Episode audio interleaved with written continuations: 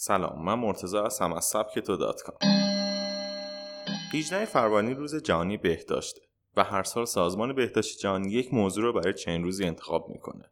امسال روز جهانی بهداشت با افسردگی گره خورده. اما افسردگی چیست؟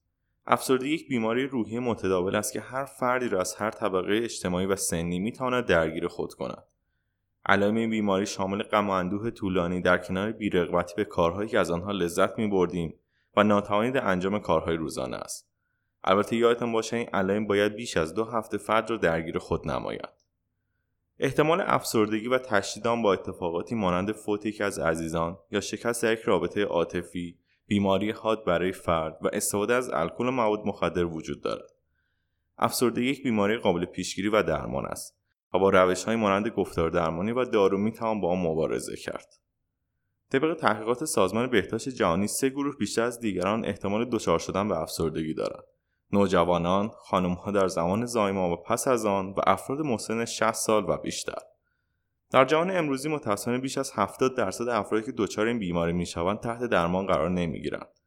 معمولا ترس از برچسب خوردن و هزینه های درمان علل اصلی عدم درمان این افراد است.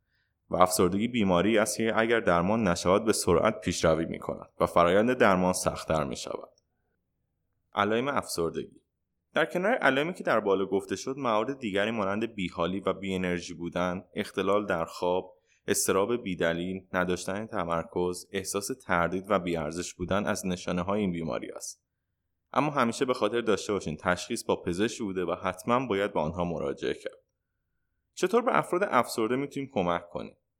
سعی کنیم یک شنونده خوب باشیم و از پیش داوری قضاوت در صحبت با آنها خودداری کنیم. اطلاعات خودمان را در این زمان افزایش دهیم. آنها را تشویق به مراجعه به متخصص کنیم و در ملاقات ها آنها را همراهی کنیم. صبور باشیم چون در صورت تجویز دارو اثر داروها زمان بر است و چند هفته طول می‌کشد. با آنها در انجام وظایف روزانه و داشتن الگوی منظم تغذیه و خواب کمک کنیم. آنها را تشویق به ورزش و فعالیت های اجتماعی مانند مراقبه کنیم.